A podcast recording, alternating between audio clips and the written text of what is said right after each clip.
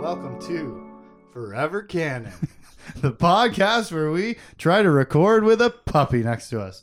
I'm Justin. I'm Tim. And this week on Forever Canon, we're going to talk about bad guys behind the scenes not really revealing their plans once again.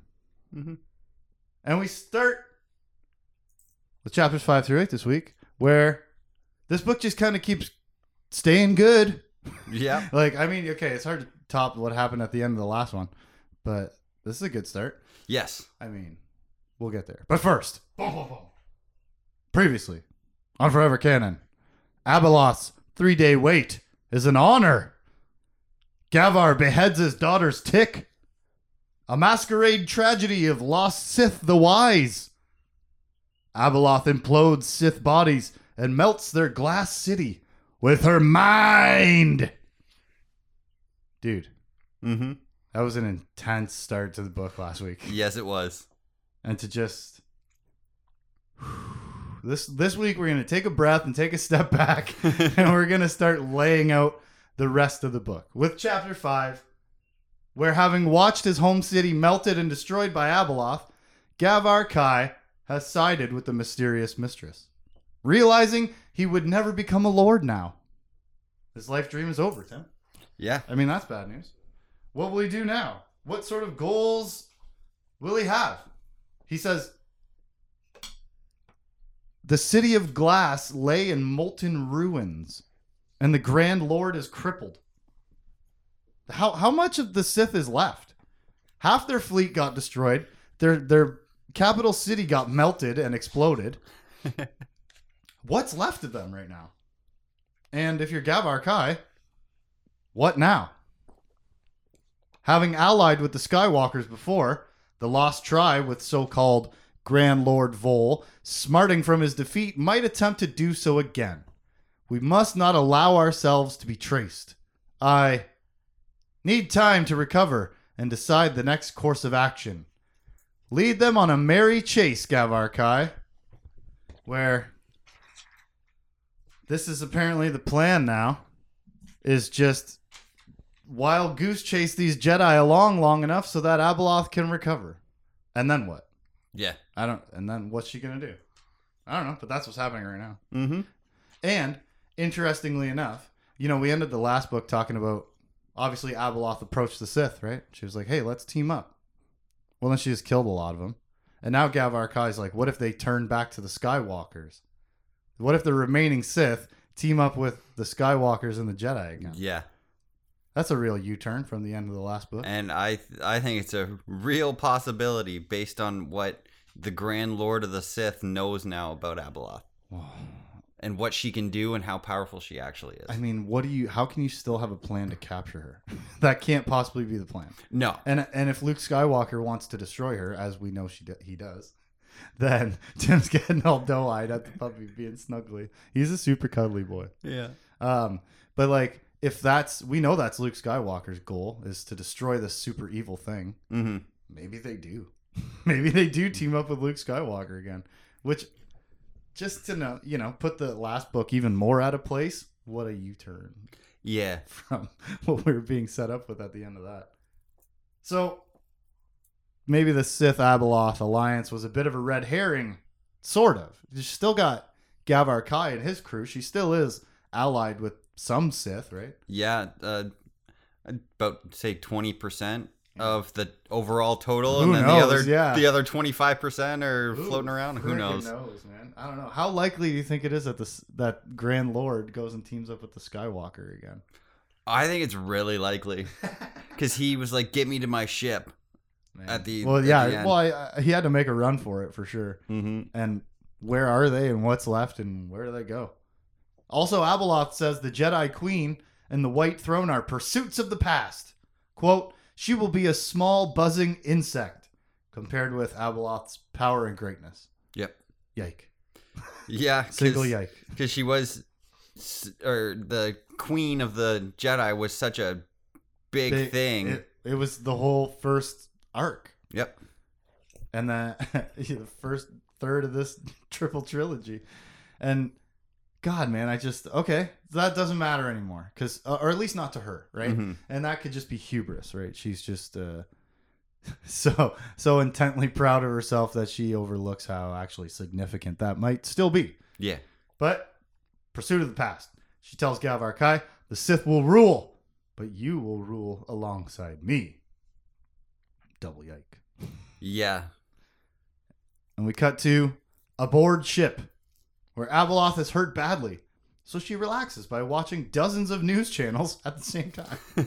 Sorry to tell you, not relaxing. Yeah, uh, her mental capacity is uh, definitely in the upper one. She's trying to learn as much about this galaxy as she can now that she's out in the universe, and uh, apparently, all that previous time was no time to watch the Hollow News with Chip, Yeah, uh, even though you could do it at any time. She didn't decide to gather information until now. She's got to watch dozens of news channels, and she watches a slave revolution on Karis. Mm-hmm. Q A R A S. I don't know. Karas. And its leader, Rokari Kem, call me Roki, speaks on the Perry Needmo News Hour. Hey, yeah. it's back. I, I saw Nemo. I was like, yes. hey, hey, we were just asking about that guy not that long ago. Well, this former slave talking about how they've had to banish their masters from the planet, and we can only learn who we are once we step back and separate and learn to be ourselves and grow under the agency of our own autonomy. Yeah, That's the only way we'll know who we are. makes sense. I mean, yeah, it's yeah, and they they're one of the few um at- in her interview that have done it rather peacefully very little loss of life Yeah. And I'm smelling the theme again. Where from book one, moment one, we've been breaking tradition, hmm breaking all the traditions. We exile Luke Skywalker for Jedi crimes. That's never, Jedi don't get tried in people court. no Well, you did, and you kicked Luke Skywalker out of the galaxy. And what did he do? He went right to what was the name of the planet that we had to say Keldor so many times? yes He went right to the planet Keldor to meet the Keldor and destroyed the traditions and history of the Keldor, forced them to to release their grasp on this ancient ideology, yeah and it's been happening ever since, right? This is the theme being re- reiterated for us through Roki Kem. hmm We have to break tradition to grow and move forward. We see it with Gavar Kai. We've seen it already in the in the government with the exile of Luke Skywalker. Where else are we going to see it? and and even the most recent is the sith can never go home that tradition their home world is essentially gone like they're they can't go back Yeah. And maybe even the tradition of having a single prime minister of the galaxy. We have a triumvirate. mm-hmm It's new. yeah Breaking traditions. I don't know. Just all over the place, right? the uh Abeloth is very interested in Rikari. Yeah, and do you happen to remember where Rokari Kem is headed? Yes, she is heading to Coruscant. And Abeloth is obsessed with her Yep. and her catchphrase, which is peace, welcome. Roki Kem is your mother. Come, children. Come, come home. Mm-hmm. That's fine. Not sinister at all. Nothing dubious about that. And her obsessive interest instantly in that. That didn't speak to her in any way. no. No. Chapter 6. the offices of the chief of state, Coruscant, where Windorvin, acting joint chief of state, replaced General Jackson, by the way. Mhm. Just a little change that happened in between books, apparently. apparently, we needed to uh, reseat the government once again. He's busy. There's lots of slave revolts. There's new governments joining the Galactic Alliance. There's a lot of stacks of pads, they call them, Yeah. to be sifted through and decided on whether or not they deserve. Tim's dying every I got time the this puppy cuteness puts over his here. face on him. Anyways, oh, so many so many decisions to be made of uh, whether or not these people have gained their freedom in a in a positive way enough to join the Galactic Alliance, right? P.S. Pocket is litter trained. Yes. yes. yes. What? Does he have a separate pocket I I, with pic- a litter box in it? I picture him. Uh, you seen Kim Possible? Not really. Uh, um, her friend Ron has the little like mole rat. It's Yeah. a like a hairless mole rat that just hangs out in his pocket. Ew. That's what I picture. this I'm just Pocket like, what does Uh, size is this litter box? And what size is this pocket?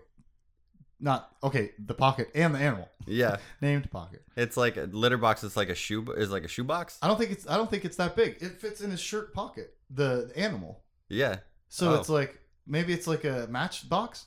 he just keeps like, it one of like those one of those rip open Rice Krispie squares boxes that I used Yeah. to pour the milk right in the bag type of thing. yeah.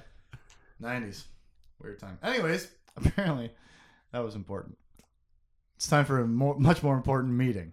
Lots of people: Leia, Treen, Darklighter, Jackson, Perova, etc.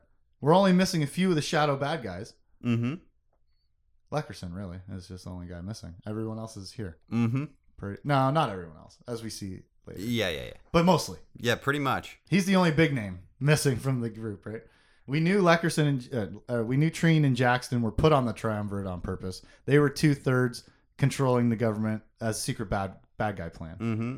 And now Leia is here as Saba's representative because she couldn't politics. She lizard Yeah, yeah, she's terrible at it. wasn't going good. And And and, then when Dorvin has taken Jackson's spot for whatever reason, you still you got Treen and Perova's there. Yeah.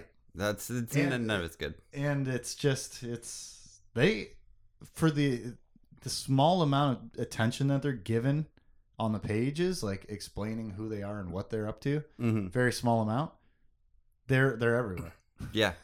which i guess is maybe the insidious nature of it right where it's like even you don't know you don't even know you don't even know how much you can't trust the people you already think you can't trust hmm which is the which is politics and government i Mm-hmm, guess The- Espe- especially here The- like- space magic land With the people that are there, that it's like three quarters of them we know are bad guys. yeah Let me- Once again, Leia, good. Treen, bad. Darklighter, good. Jackson, bad. Perova, bad. Some guy named Thal. Well, turns out, we'll see. yeah, yeah. We don't But know. it's time for application reviews, okay? Mm-hmm.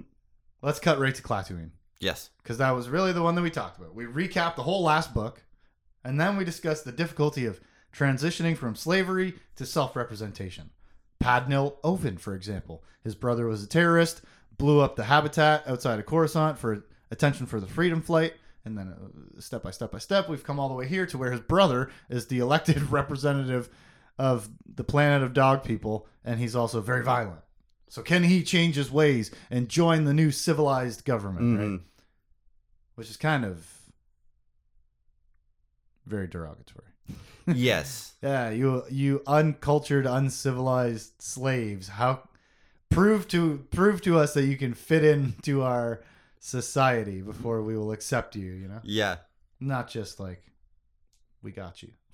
Yeah, we'll take care of you like we promised. A No. stack of applications, some say yes and some to which we say no, right? But anyways, they talk about Klaatuin, and then they talk about Padnal Oven, and then they talk about Roki Kem. Ooh, what a much better example that person is for freeing slaves and leading slaves. But hey, Klaatuin approved.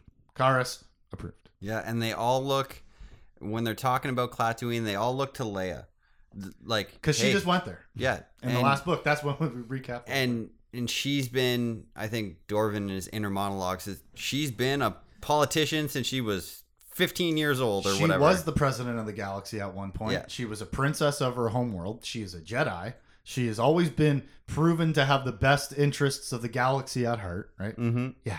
Freaky. And she's like, no, I think he's good. I met him. My husband put a blaster to his face, and I saw the real man. she held he held her at, held him at gunpoint, Yeah. and he's good. Yeah. So, approved. Chapter 7 Moff Drickle Leckerson's estate, Coruscant. Just when we were thinking about him by proxy of naming all the other bad guys in the last chapter, here he is with a baddie bads meeting. No costumes, just uniforms and fancy dinner. Yeah, and such a display of Opulence, Uh, yeah, Oh, extravagance. yeah, just Leckerson showing, look how powerful I am. Look at all the stuff I can afford. always though. That's always the imperial way. Yeah, like guys like old Gil Pelion were exception to the rule, where you go in his quarters and they're very plain and understated, hmm or like natural wood and, and art, right? yeah. This is like marble slab floors, Fancy inlaid silverware. gold, yeah, and the, the uh, imported foods from all over the galaxy. It's such a nice reflection of the Sith too. Yeah, Leckerson's place in the Sith. right. It's it's just bad guy behavior no matter what your religion is. You know, bad guys are so proud that they show off. Mm-hmm. Good guys are Jedi who don't even tell you their plans because they don't want to show off. Yeah. Stuff like that. But here we are for this fancy dinner with Leckerson, Treen, Jackson, Thal, Bramson, Perova, the whole Shadow Game gang. Yeah, and Two, uh, w- two of them were not there. at the At good guy at the- meeting. at the president of the galaxy meeting. Yeah, Two of them were not there. Leckerson and Bramson. The whole gang is here for this one. And they choose one of the in- new incoming senators to exploit. mm-hmm. One, Cameron Soldar of Benish. And they get real racist about Padden Olovin. they really do. Holy, Never going to work with a dog type of yeah, language. very empire. and then Leckerson admits to being the one who started Freedom Flight. Yeah, Sneaky little destabilizer. That's actually, I like that. mm-hmm. That's a good, you know, uh, politically motivated move. And then it come to reveal it just it grew out of control, right? It, he planted the seed, and then the thing became the wildfire that it became. yep. Plant, that was such a backwards analogy. yeah, but for real, he's like, ah, yeah, I just kind of got it started, and it went kind of went crazy. So they chat, and they decide this is who we're going to extort, control, Yeah. use as a puppet. yeah, because he saw some But they don't say what for. like Yeah, uh, like uh body language that's looked like oh he's not entirely He he's saw the he's pride. got some self-serving to him so Yes. let's let's use that but to what end? We don't know. After dinner, the guests depart. Leckerson checks a paper note that was left in his bushes. Old school. yep and it says we have something to discuss blah blah secret offer hmm let's check the tapes and he says well feel free to walk into the rancor's lair he calls himself the rancor's lair this guy's gross yeah this is good bad guy writing like i he's disgusting his behavior the way he talks the way he thinks about himself the way he thinks about other people he's gross it's just good question is who sent the note yeah what is that it's written in block letters on a piece of flimsy Strange. Chapter 8 Aboard the Jade Shadow, where Jaina speaks first. yep How about that? Eight chapters. jane is here to be fair, nobody else has been in the book for eight chapters. yeah Seven and six were Leia was there, but it was like that was government. One, two, three, four, five was the Sith and Abeloth. So here come main characters from, you know, our usual stable. mm-hmm. Jaina actually gets to talk first out of all the people. I can't believe it. Can you believe it? I can't believe it. Yeah. She doesn't say a whole lot. Also, she's not really there. She's just a hologram. but maybe she's coming to take over the last few books like she did Legacy of the Force. Huh? Maybe. what do you think? What are the odds? Uh, no, I don't know. Not very good. Yeah. Jaina, yeah, I'm going to break the conversation down for you really quickly. Jaina says, uh, Where'd Abeloth and the Sith go? Luke says, Physics. And Vistara says, I'm not telling you where Kesh is. And then we talk about ship and print these words in the book. Ben had been his uncle Jason's apprentice. that i wrote that Ow. Ow. You. No. Wrong. mm-hmm. And that was Luke thinking that. He's so old and tired. He's mixing up his family lines now. yeah yeah, obviously just a typo, oversight, but gross. Or, you know, sometimes in families you do that, right? yeah Wi- uh, given the time that not time difference, the age difference, Jason being like 30, Ben being 14, you might call that uncle so and so, but they never did. yeah And it was very explicitly cousin, cousin, cousin, cousin forever and ever. But here he is, his uncle. he's now an uncle That's fine. It's just it's a fu- funny little typo.